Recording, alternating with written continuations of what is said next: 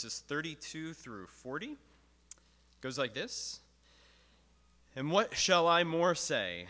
For the time would fail me to tell of Gideon and of Barak and of Samson and of Jephthah, of David, also in Samuel and of the prophets, who through faith subdued kingdoms, wrought righteousness, obtained promises, stopped the mouths of lions, quenched the violence of fire, escaped the edge of the sword out of weakness were made strong, waxed valiant in fight, turned to flight the armies of the aliens. Women received their dead raised to life again, and others were tortured, not accepting deliverance, that they might obtain a better resurrection. And others had trial of cruel mockings and scourgings, yea, moreover, of bonds and imprisonment. They were stoned, they were sawn asunder, were tempted, were slain with the sword. They wandered about in sheepskins and goatskins, being destitute, afflicted, tormented, of whom the world was not worthy. They wandered in deserts and in mountains and in dens and caves of the earth. And these all, having obtained a good report through faith, received not the promise. God, having provided some better thing for us, that they without us should not be made perfect. This is an appropriate scripture for us to consider as we work our way through the, the history of how we got the Bible. And we talked before about how God doesn't stop working uh, at the end of the New Testament. God is still working. And there are still people in the world right now and throughout church history of whom we could say that the world was not worthy, uh, who gave their lives, uh, even in some of these ways, for our sake, and some so that we could have the Bible. And we're going to talk about one of those people today. J. Gresham Machen has this great quote. He says, I do not need to undertake this task, he's talking about just understanding Scripture and doing theology, as though no one has ever undertaken it before. The Bible has been in the world for nearly 19 centuries, and during all those centuries, learned and devout, truly devout men have been searching the Scriptures and have been endeavoring to summarize what the Scriptures teach. It would be a sad mistake indeed if we should cut ourselves off from the past history of the Christian church and our interpretation of the Word of God. I'm indeed trying to take you always to the foundation of truth, to the Bible itself. But in my study of the Bible with you, I have been dependent throughout upon what the collective wisdom of the church of all ages has been able to do with the gracious indwelling of the Holy Spirit toward understanding the truth that the Bible contains. And that's some of what we're trying to do this morning, is to glean from the, the collective wisdom of our brothers and sisters from ages past. So let's pray and then I'll give you kind of the, the outline and plan for the class today, okay? Let's pray. God, we thank you for the cloud of witnesses that we are surrounded by and how they point us to your word. So, Father, I pray that you would help us to be full of gratitude and appreciation for what you have done in the lives of your people to bring us your word today. In Jesus' name, amen. Well, in this class, we are thinking about how we got the Bible. And as we've just heard in the book of Hebrews, time would fail us to mention all of those men and women who devoted their lives and their deaths so that we could have the Bible in our language. With the time we have, we're trying to highlight some of those key players that God, in His providence, used to bring us His word. So last week we talked about men like Jerome who translated the Latin Vulgate, John Wycliffe and his team of translators, who devoted their lives to translating the Bible from the Vulgate into English. And though those men lived in very different worlds, different countries, different languages, a thousand years apart, they had similar motives. They wanted to have a quality translation of the Bible in the language of God's people. And that same desire continues on, especially through Wycliffe, who's been called the morning star of the Reformation. We'll talk about that a little bit uh, in just a moment here. This morning, the plan is that I'm going to spend a little bit of time kind of picking up Wycliffe's story and carrying that through to a guy named Erasmus, who you may or may not have heard of. Um, he plays an important part, and then about halfway through, uh, I promised Tom halfway through that I'm gonna we're gonna switch places, uh, and uh, Tom Lutman's gonna come up and tell us about William Tyndale and the Bible uh, being published in English. So that's the plan for this morning. So, Wycliffe, picking back up with Wycliffe, he would leave a lasting legacy. He died of natural causes in 1384. So, Wycliffe himself was not a martyr. Um, but he left a legacy. Bruce Metzger uh, says this about Wycliffe, rather, and it's rather poetic. He says, in 1428, so this is like 30 years after Wycliffe died, Pope Martin V insisted that Wycliffe's body be exhumed that means dug up, burned, and his ashes cast into the river that flowed through Lutterworth. But just as his ashes were carried by that river to multiple points, so his message went far and wide during the following centuries. So Wycliffe, living in the 1300s, he's about 150 years before Martin Luther. Um, and Wycliffe has been called the morning star of the Reformation. He served as kind of a theological waypoint for people who would follow him. And in fact, you can connect the dots very naturally from John Wycliffe to Martin Luther. Uh, I'm not going to take the time to do that, but it basically goes like this Wycliffe was a professor at Oxford, and students would travel to Oxford to study from Wycliffe, and then they would go back to the continent from the countries that they were from. And so people who learned from Wycliffe would go back to Prague, and uh, John Huss there embraced what he was hearing from Wycliffe. And uh, then John Huss was a martyr. He was killed for uh, his protest, his Protestant positions against the Roman Catholic Church. And Martin Luther would read John Huss and was familiar with John Huss and very much identified with John Huss. So uh, you can draw a pretty clear connection between Wycliffe and Luther and the rest of the Reformation. And in the time of Wycliffe, ideas could spread pretty much at the speed that you could travel, right? So, like the students who would go learn from Wycliffe, they would take the reports uh, of their studies back, uh, and ideas would spread like that. But the spread of ideas was absolutely revolutionized the century after Wycliffe died. Because something happened in 1450 when you have Gutenberg inventing the movable printing press. So remember, the entire history of the transmission of the Bible up until this point was done by hand. And I don't know if you've ever copied out, I imagine you've maybe written out uh, portions of Scripture. Um, when I've been in Bible college and in seminary, I've had to write out by hand Genesis. For a class on Genesis, I've had to write out by hand Revelation. In a class on Revelation, I had to write out James by hand. If you've ever done something like that, I mean, it, it's, it takes time. Um, and uh, if you're an amateur scribe like me, uh, you know, you can make mistakes. But the printing press absolutely revolutionized the world. Um, and it's hard to overstate that point. This isn't a class on the printing press. Um, but we, we, need to understand as revolu- uh, the printing press was as revolutionary for the world as the internet has been uh, for our age. And there's plenty of analogies between the two. And in some important ways, the story of how we got the Bible enters into a new phase or a new era with printing. And I'm just going to list a, a, couple of the ways that the printing press impacted the, how we got the Bible. The first is that the printing press increased the availability of the Bible. Um, so the, the printing press allowed copies of writings to happen much faster than it would happen by hand. Um, and so books were being produced much more quickly, and printing presses were popping up all over the place. So the printing press by Gutenberg was invented around 1450, and about 100 years later, I mean, they're just all over Europe, printing presses. Um, and printing also, so printing made the Bible available, but printing also made copies of Scripture more accurate. Um, now, mistakes that were made with handwriting could be cleaned up uh, or could be uh, standardized by printing. Now, mistakes could still be made, absolutely. I mean, mistakes are still made today with all of our advances. Um, but uh, the transmission of texts became much more stable uh, with the advent of printing.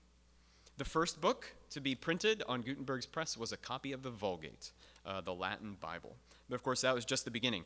Over the next hundred years, hundreds of editions of the Bible, a lot in Latin, but in other languages also, um, and millions of copies of the Bible would be circulating uh, in Europe by the 1550s, about 100 years later.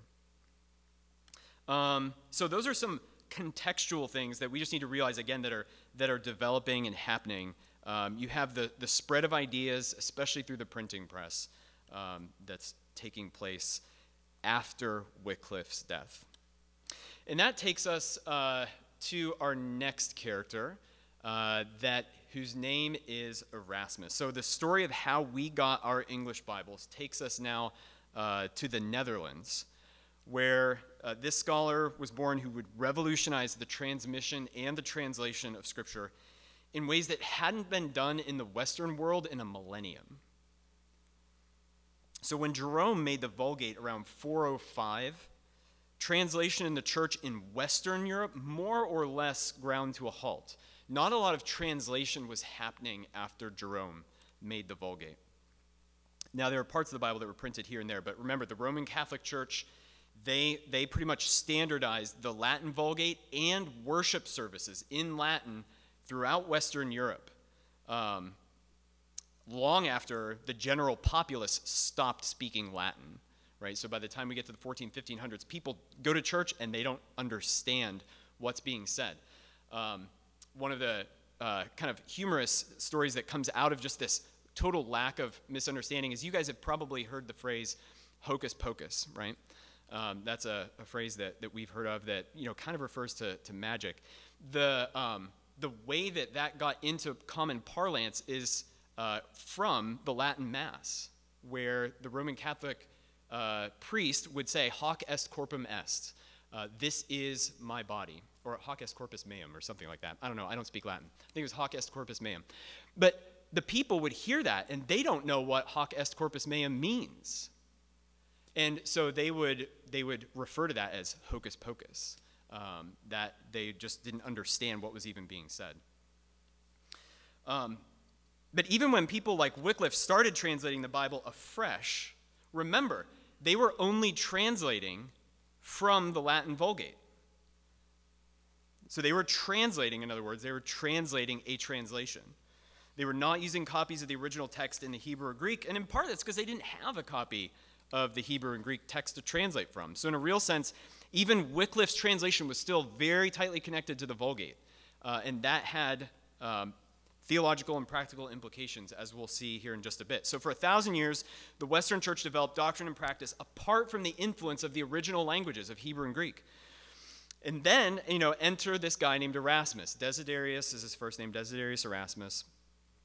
And he's a pivotal scholar, both for philosophy, education, and theology. Um, but for our purposes, we're going to focus on his work with the Bible. Now, like most people of his day, Erasmus identified himself as a Roman Catholic, but he was also critical of the Roman Church. He published a satirical book, uh, kind of like the Babylon Bee of its day, that made fun of a dead pope. And uh, he had to publish it anonymously, uh, which was smart, uh, so that he wouldn't get arrested. But he would ruffle Roman feathers in lots of ways, uh, as we'll see. Most important for our study, Erasmus was the first to publish a printed copy of the New Testament in the Greek language and a printed, uh, prolific Greek text. I mean, it, so again, it was printed and there were lots of copies of, of it. It would revolutionize how we got the Bible, how you and I got the Bible. So, this effort to publish a Greek New Testament, like why was he even interested in it, is part of a major theme of the time of the Reformation and the Renaissance, which are kind of going side by side. And one of their mottos was ad fontes, uh, which means to the fount or to the sources. So people in that time were wanting to go back to classic literature to, to see where their ideas originated and came from, from their culture. So Western culture was wanting to get back to the classics, back to their roots. And by going back to the Greek text of the Bible, Erasmus and Christianity had an opportunity to go to the fountain where Scripture came from, back to the language in which God had originally revealed himself through the writers. Erasmus said in his introduction to the Greek text that he wanted people to draw from the fount rather than the muddy ponds and rivulets. And so I have revised the whole New Testament against the standard of the Greek original. So that was, again, you could see that there's a common impulse throughout Bible translation history. Now, Erasmus faced some challenges in pulling this project together. The main challenge was getting a hold of Greek copies of the New Testament. Uh, so remember, in his time, they were all done by hand. Uh, they were rare, uh, the Greek copies. nobody had printed them yet, right? That's what he wanted to do. Um, so Greek texts were rare, they weren't easy to find. So Erasmus had to travel around to find them. He had to travel to universities. A lot of times these things were only owned or possessed by very wealthy nobility uh, in different countries, so, right? So he had to travel around. And when you do that, that part of what that meant for him is that he had to work quickly sometimes. I mean, he couldn't just stay somewhere as long as he wanted. If he was in another country or another city and he couldn't take the Greek text with him, he couldn't pull out his phone and take a picture of it, right? Like, so he had to work rapidly sometimes. And another challenge was that the Greek texts done by hand weren't always complete copies of the New Testament. This is fairly common, right? And mostly it's because of the size, right? The size of the paper in the book that you would write in to write something by hand, you couldn't like you couldn't just like lug that around. I mean, if, again, if you go to the Museum of the Bible, like a lot of the old Bibles are massive. Um, and so a lot of copies of the New Testament are only like a, a, set of the Gospels, right? Or a set of Paul's letters. Um, so he couldn't just show up at a library somewhere necessarily and open the whole Greek New Testament and work from that. Another challenge he faced in the first edition that he published is that the only Greek texts that he could find were fairly recent copies. Um, so Ryrie uh, has written a book on the history of the English Bible, Charles Ryrie, and he says the man, his manuscripts, that's Erasmus' manuscripts, were not of notable antiquity. None predated the 12th century and several were somewhat defective, which we'll talk about in a second. So, in other words, the oldest Greek texts that Erasmus could find were from the 1100s. And obviously, that's far from when Scripture was originally written. One of the most famous challenges, just to illustrate the challenges that Erasmus faced, was actually at the very end of the Bible, uh, the, at the very end of Revelation. So, Erasmus, in that first edition, he only had access to one Greek text for Revelation. And that uh, well, I have the name for the text, but that's not interesting. Uh, but he had to borrow it from another scholar. And that manuscript was missing the last six verses. So, in other words, imagine this. Like, so Erasmus is looking around for Greek texts of the New Testament because he wants to print one. The only copy of Revelation he can find doesn't have the end. And the end is great. Um, so he doesn't have Revelation chapter 22, verses 16 through 21. So what's he going to do, right? Like, he doesn't want to leave that out. So he, he back translates from the Latin, which they had in the Vulgate, he back translates from the Latin back into Greek. Like Erasmus is a pretty smart guy. And so he could do that. Um, now, this might sound troubling, right? And in some ways, like it, it was, but this is, again, this is nothing to be afraid of. There was no conspiracy or cover up. The reason we know this story is because Erasmus said that this is what happened in the first edition. So Erasmus wasn't trying to hide anything. He's like, hey, I can't find the end of Revelation. So for the Greek, I back translated from the Latin into, uh, into Greek. And to be clear, we don't have this problem today, right? We have lots of copies in the Greek of the end of Revelation. Uh, but this is just a limitation that Erasmus faced. So these, and again, so these are just some of the challenges he faced, and eventually he would complete the first edition in 1516. And because of these challenges, as Erasmus continued to study and gain access to more Greek resources, he would revise and update and republish the Greek New Testament. So in his lifetime, Erasmus revised the Greek text four times. And after his death, others would keep revising it and keep updating it. You know, somebody would get a copy of his text and they'd say, "Oh, like I know of this other Greek manuscript over here," and you know, they would they would compare and they would update things. Eventually, so just a quick tie-in for you to connect the dots, but we'll talk more about this later. Eventually, it was revisions of Erasmus's Greek New Testament that the translators of the King James Bible would use, or we'll hear a little bit in a minute. Uh, spoiler alert. Tyndale would use Erasmus's Greek New Testament to translate the Bible into English. Uh, Tyndale also would look at the Vulgate, but he would especially use the Greek, and he would use Erasmus's Greek um, to translate the Bible into English. Erasmus's Greek New Testament was called the Novum Instrumentum. The pages had one column for the Greek text and one column for his own Latin translation. So I don't know if you can see there, but on the left, that left column is his Greek text. Um, again, he's looking at Greek manuscripts and then he's, he's uh, copying or putting down what he thinks uh, was the original Greek there on the left. And then on the right column is his new, fresh translation of the Greek text into Latin. Um, right? So, again, to be clear, like Erasmus did not translate the Bible into English I don't even know that he spoke English. Um, but he has two columns there the Greek and the Latin, and then he had other pages where he would have his notes on the text and on his work and how he did it. So the Latin that Erasmus produced was not the Vulgate, like just to be obvious. This was a new translation, and it caused quite a stir. And um, I'll just I want to illustrate for you some of the ways that Erasmus's new translation, both the Greek and the Latin, impacted uh, Bible translations. One of them still affects us today. So if you have your Bible, uh, open to 1 John chapter 5.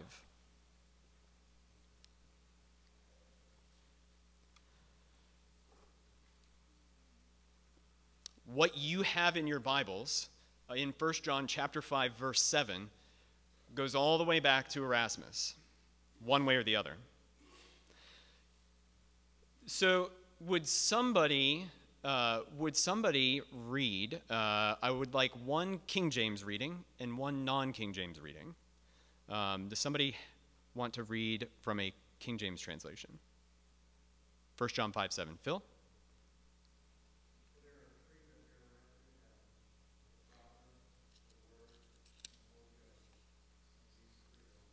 Okay. And would somebody read from a non King James translation? Yep, Tim. Okay. So you can tell the difference, right? Uh, there's a significant, notable difference in 1 John 5 7, uh, depending on your translation. So, and this all goes back to Erasmus. So here's what happened the first and second edition of Erasmus's New Testament read like the non King James translation. It did not include this reference to the Word, the Father, and the Spirit. That wasn't because Erasmus was against the Word, the Father, and the Spirit, or against the Trinity. It was because the Greek texts that Erasmus was translating from did not have those words. Uh, none of the Greek texts that he had had those words. In his notes, he said, In the Greek codex, I find only this about the threefold testimony quote, because there are three witnesses spirit, water, and blood. But Erasmus uh, was attacked as being a heretic for not including those words because those words were in the Vulgate. And uh, he, Erasmus, responded to those, those critiques, saying, If a single manuscript in Greek had come into my hands in which stood what we read in the Latin Vulgate, then I would certainly have used it to fill in what was missing in the other manuscripts that I had. Well, so he published his first edition, and then he revised it in his second edition and still didn't have those words in it. The Latin Vulgate obviously still did have those words in it. But uh, Erasmus's opponents eventually did produce a Greek manuscript that had those words in it. And it's generally considered um, that Erasmus's opponents made that Greek manuscript for the occasion. Um, nevertheless, because Erasmus had publicly said, if I can find a Greek text that has it, I'll put it in there. In his third edition, Erasmus did include those words uh, because a Greek text had been produced. He said in his third edition, Erasmus said, I have restored the text so as not to give anyone an occasion for slander. From our remarks, it is clear that the Greek and Latin manuscripts vary, and in my opinion, there is no danger in accepting either reading. Um, so he did include it going forward, and it stayed in the Greek text all the way up through the Greek text that the King James translators would use. And that's how it wound up in our Greek New Testament. Um, but again, looking back at history and looking at all the Greek manuscripts we have, it is very rare for those phrases to be in a Greek text. It is almost non existent in the Greek text that we have. So then the question comes well, how did it wind up in the Latin Vulgate? Like, why is it there? Um, and what is very likely that happened, uh, and um, the, what's quite common in the copies of biblical texts is that scribes or uh, teachers they would make notes in the margin or between the lines. I've showed you some manuscripts that has these comments or phrases either between the lines or on the edges. And what's very likely is that those words were a commentary on 1 john 5 8 which, ref, which 1 John 5 8 is a little cryptic. If you read it, it says, There are three that bear witness in earth the Spirit, the water, and the blood. Well, what's the Spirit, the water, and the blood? Well, I mean, that's, it's not obvious what that is, right? And so, what probably happened in copies of the Latin Vulgate is that there was a commentary on the side that referenced the Trinity. And over time, you know, people had to, fi- scribes had to figure out, well, is this, is this original or is this a commentary? And so they would, they would put it in with the text.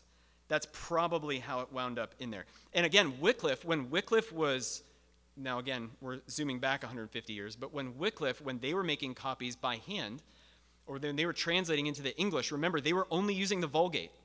And they knew about these kinds of issues. And so Wycliffe's translators, when they knew that there was a, a possible comment that got inserted into the text, they'd actually underline it in red. If you look at Wycliffe's copies uh, and translations of the Bible, you'll see parts that are underlined in red. And Wycliffe's translators are doing that when they think this kind of thing happened, when they think that maybe a commentary got put in with the text.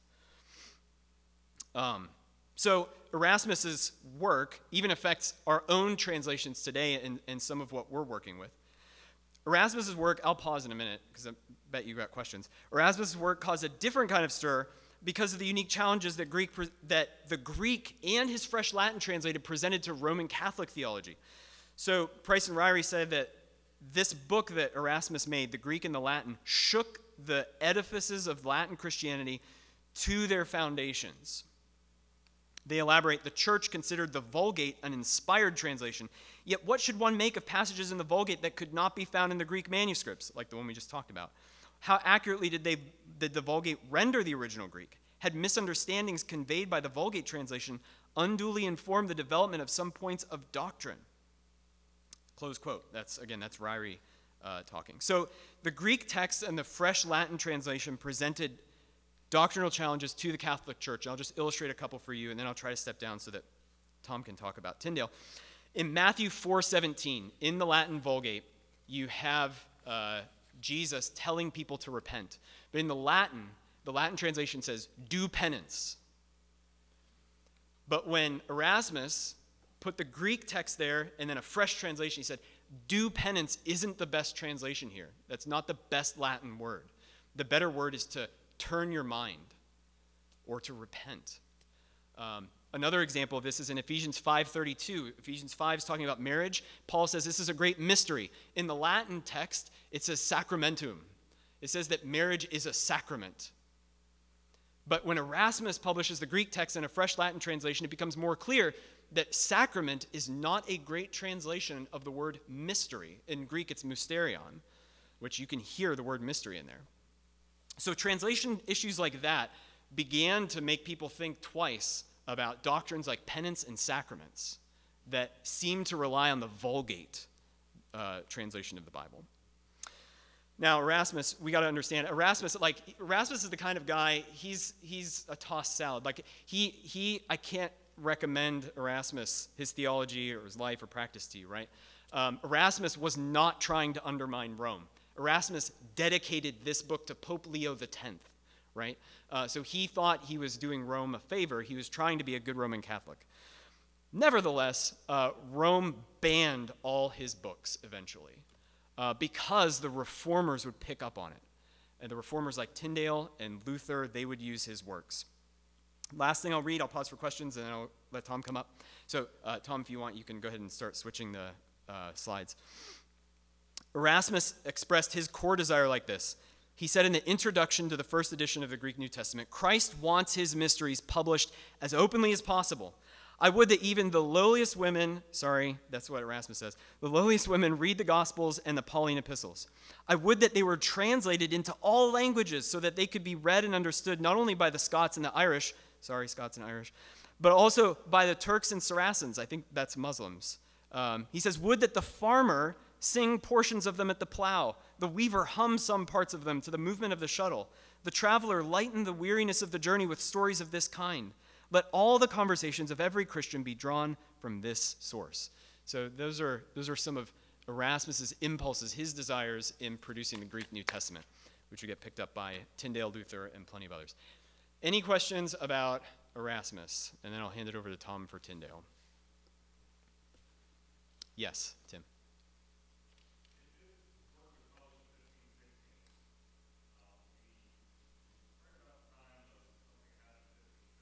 Uh huh. Hmm? Yeah. Yeah, so Luther, it's, it's absolutely connected. Um, so in 1517, Luther, on October 31st, um, Luther nails the 95 Theses to the door of Wittenberg. Luther was a professor, he was a teacher. So when Erasmus's Greek text came out, and they're in the same part of the world, um, they're right next to each other, or uh, maybe, I don't know if Erasmus was in Germany, but he's in the Netherlands, like he's really close. Um, he's from the Netherlands. So anyway, but the, that thing about penance that I mentioned, do penance or repent, that's the first thesis of the 95 Thesis, is about penance. So Luther was absolutely uh, using Erasmus's text, and he used it for his German translation. They would clash heads over other things, uh, Erasmus and Luther, but they were contemporaries. They knew about each other. Luther was using his Greek.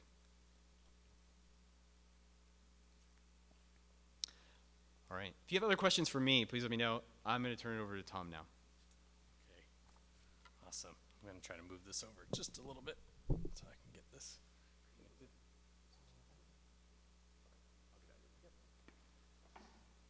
Okay. So I'll try to move rapidly, which fits with Tyndale because Tyndale had to work quickly uh, for some reasons similar to Erasmus, but for uh, other reasons as well, uh, that which we'll get into. So, um, just as a little background, what you're seeing up here is a picture I took uh, four years ago tomorrow. Uh, Betsy and I had the opportunity to visit uh, England, and while we were coming back from John Newton's home, which uh, I could go into a little bit about him, we saw that there was a uh, this monument called the Tyndale Monument, and I uh, we, we, paid a visit to it. This is in uh, North Nibley, uh, kind of northeast of Bristol, and it's the area where William Tyndale was from. It's from uh, Gloucester region of, of England.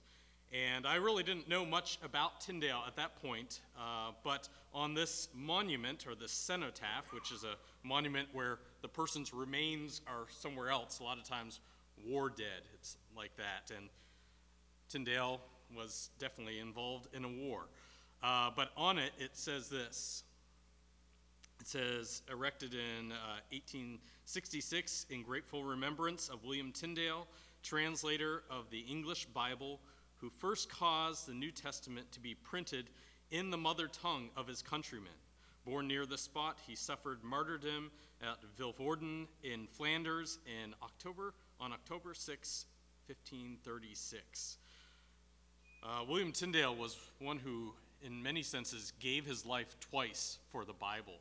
Uh, we, references his martyrdom, but William Tyndale lived a life of exile, uh, a li- life dedicated for the purpose of bringing the Bible into the English language.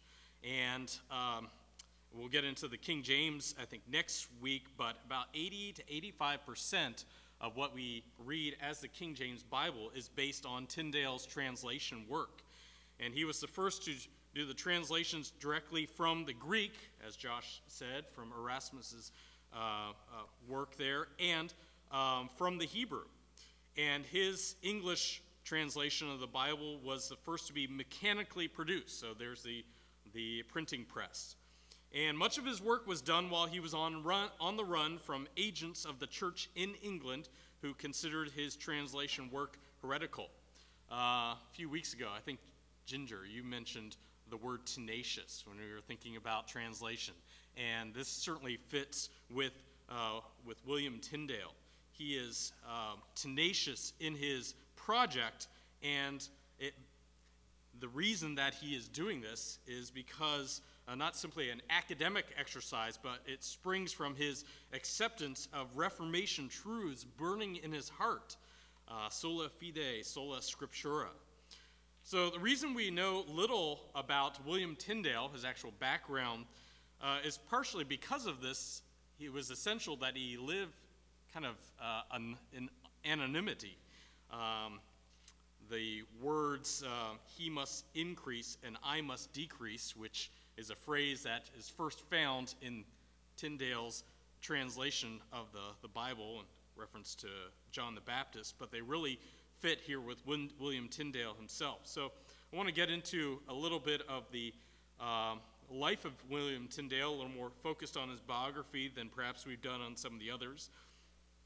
But he was born in uh, around 17, uh, 1494. We don't know exactly what year, but uh, somewhere around the towns of uh, Slimbridge or Stinchcombe in Gloucester. And uh, you can see this is a view from that monument, and so this is kind of what the landscape looks like. Um, this is actually um, very close to the Welsh border, and there's a reason I want to mention that. Uh, if you, I don't think I can, oops, excuse me, uh, show from here, but in the far distance, you can actually see a river, and there's a bridge there, and that bridge leads to Wales. Um, so this area was uh, obviously very pastoral. It's known for its uh, cloth industry, and it's much like the, the heartland of England. And the language that Tyndale uses uh, for his translation, this is where it comes from. And it's important that we even think of that proximity to uh, the Welsh and the Welsh language. There's a very lyrical sound to the, the, the, the King James, which is based off of Tyndale's work.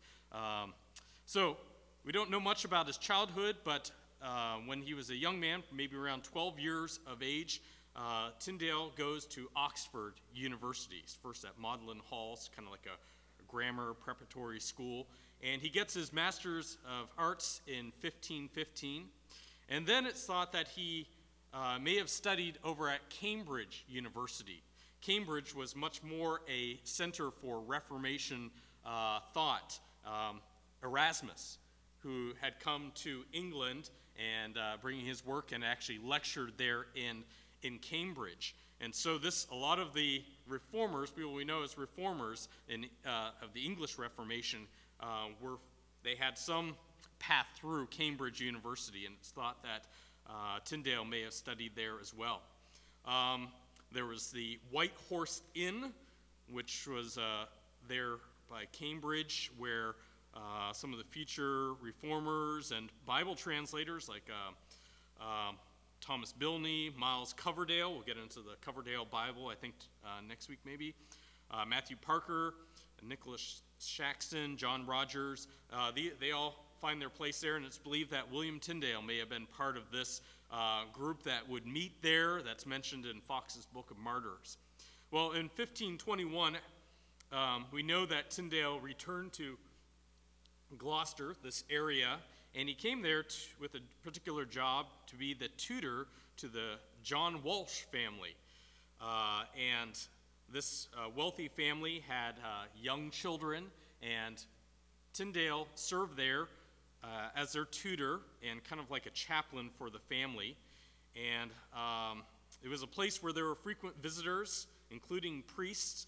And in a famous debate uh, meeting one evening in 1522, and I'll, I'll read this from uh, Stephen Lawson's book, says, As local priest came to dine at the Walsh Manor, Tyndale witnessed firsthand the appalling biblical ignorance of the Roman Church.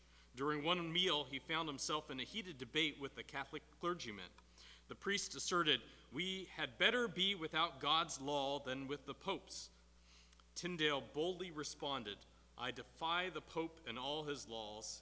He then added that if God spared him life, ere many years, he would cause a boy that drives the plow to know more of the scripture than he does that reference to the plowboy has become associated with Tyndale. And as Josh mentioned uh, in Erasmus, Tyndale is actually referring back to Erasmus uh, when he says that, makes that quote of the plowboy. But I like to think, looking here at these pastoral fields uh, near uh, the Tyndale Monument, that Tyndale had that plowboy in view as he translates the Bible. He's thinking, how do I communicate God's word in common English, in the English. Now, we wouldn't think it necessarily as the common English now, but certainly in that day, this is the English that was spoken, even by the plowboy. So in 1523, uh, Tyndale moves on to London with uh, a lot of this thinking in mind. He is, has a project in mind of uh, trying to get the approval to get the Bible translated into English, to have this as an approved project by the church in England. And he hopes that Bishop Tunstall uh, would approve of this because Tunstall is, uh, uh, thinks favorably on Erasmus. And so he hopes that he can get this uh, project off the ground. But his efforts, he soon finds, are going to be thwarted directly by Bishop Tunstall and by others. And he soon realizes that there is no place in England that he can carry out this work, no safe place. So, in order to bring the word to England in that mother tongue, Tyndale realizes that he will have to leave England himself. And so, in many ways, this is a self imposed exile for the purpose of this work. Uh, in the spring of 1524, at the age of 30, Tyndale sails to the European continent to launch his translation work and publishing endeavor. And he would do so without the king's consent. I'm reading from Lawson's book here. Uh, this is a clear breach of the established law. As a result, every biblical text he translated, he translated illegally. When he departed his native shores, Tyndale lived in exile for the remainder of his life. Never again would he return to his beloved homeland. For the next 12 years, Tyndale would live on foreign soil as a fugitive and outlaw of the English crown. This is for the sake of bringing the Bible into the English language. So he arrives in Hamburg, uh, Germany in 1524, and the first place he actually travels to is Wittenberg. And there's a, a very possible that he has a meeting with, with Luther there. Excuse me. and um, there's some speculation. There's like a reference, uh, there's a signature that's left there from one of the meetings where it says uh, Guillermos uh, ex Anglia, which sounds like a play on the words in Latin of William Tyndale from England. So very possible that he meets with, with Wittenberg, uh, with Luther while they're in Wittenberg. 1525, uh, he moves to the city of Cologne and begins work on translating the Bible from the Greek, uh, uh, the New Testament. And um, he is able to work there, but soon word is getting out about what he is trying to do. And he has to flee from Cologne uh, before the printing can begin in earnest. There is some printing that has begun, and in fact, there is a, a, a little bit uh, of that remains of that work. This is called, known as the Cologne Fragment. This is actually, uh, most of it's actually the preface to the New Testament, and then the book of Matthew. And here's the woodcut that was part of that, of the Cologne Fragment. And I want to read a little bit of the prologue that he makes here because I think it's very instructive of Tyndale's translation work. He says, I have here translated, brethren and sisters, most dearly and tenderly beloved in Christ, the New Testament. So he actually had uh, translated, but he hadn't got it printed yet.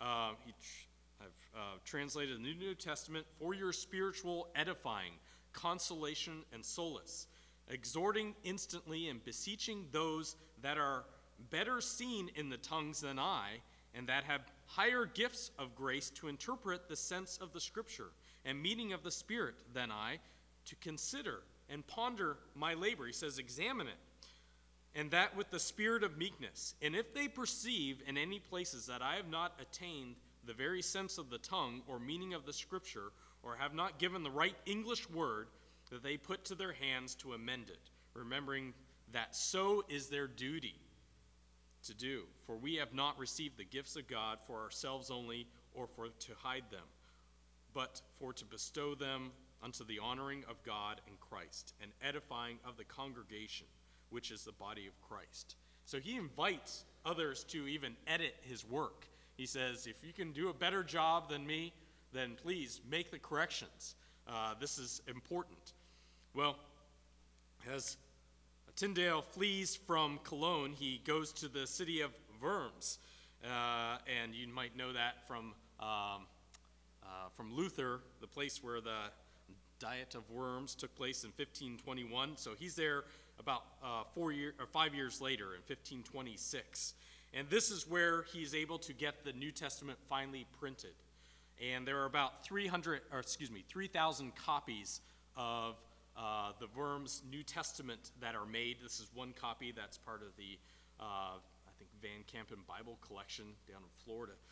And uh, these 3,000 copies are shipped into England. And they are uh, put in bales of cotton and smuggled in. And uh, as soon as the word gets out to the authorities, the, those in the church in England, that this is happening, they work to try to uh, end the distribution. The Archbishop of Canterbury, the next year, 1527, he actually buys up as many of these as possible so he can burn them. And it seems like a good plan at first for him to try to end the circulation, but that money is actually uh, comes back and is able to um, fund the next uh, trans, uh, the next edition, Tyndale's updated uh, edition of the New Testament. So what was meant for evil, God uses for good. Here, uh, he actually, the Archbishop sponsors the next project. 1528, uh, uh, Tyndale is not only working on the Bible translation, but he has other works that really reflect his, his acceptance of the truths of Scripture, the Reformation teachings. Um, he releases the parable of the wicked Mammon, which is uh, a focus on salvation by faith alone. Uh, and as this is happening, the church there in England is setting, sending out agents to try to track down where Tyndale is, uh, try to find him. He releases uh, another work called The Obedience of a Christian Man, which attacks the Catholic Church structure, which Henry VIII likes at this point. Uh, Henry VIII uh, temporarily becomes a fan. 1529, uh, he moves from uh, Marburg. He had left Worms, and he's in Marburg, and he goes to Antwerp. And this is during this time, this is amazing. Think this is a guy who's on the run. He actually learns the Hebrew language and becomes a master of the Hebrew language while on the run. You know, I have trouble studying another language in an academic classroom setting. This guy, he is uh, tenacious in his work. And so he works on the Pentateuch and actually finishes it in 1529, but he's forced to flee again. And um, there's a story about him heading to Hamburg, back to Hamburg, and the ship that he is on is shipwrecked. And while he survives, his translation of the Pentateuch is lost. And so he doesn't give up. 1530, he's in Hamburg and he retranslates the Pentateuch. Um, takes the time to do it again. I think there's a, here's a um, part of that, the Pentateuch, his work. And he continues on the working on the rest of the Old Testament. He publishes another work called The Practice of Prelates, which highlights corruption of the church and the crown. And Henry VIII is no longer a fan and dislikes that. And, um, and so the pressure is on to um, find Tyndale and put him to silence. Uh, he's, there's a war word that goes on between him and Thomas More, who you might know, famous writer of Utopia. Uh, 15. Uh, to 1534, Thomas Cromwell, uh, uh, who works for the king, sets out several agents to try to apprehend him. There's even a secret meeting there, and Tyndale refuses to come to, to England. Uh, they promise safety. He knows that's not going to be kept. In 1534, he's in Antwerp, and he releases his second edition of the New Testament uh, and working in the next year on translating s- several Old Testament books. At this point, there is an agent who is sent by the name of Henry Phillips, a young man who serves as the Judas. Uh, this is a young man who is in debt, and so he's offered money in order to find Tyndale and betray him. And so he makes his way to, uh, to I believe, Antwerp, and he finds Tyndale, tracks him down, and builds a friendship with him, and then betrays him. Tyndale is arrested in a meeting way in, in the alleyway.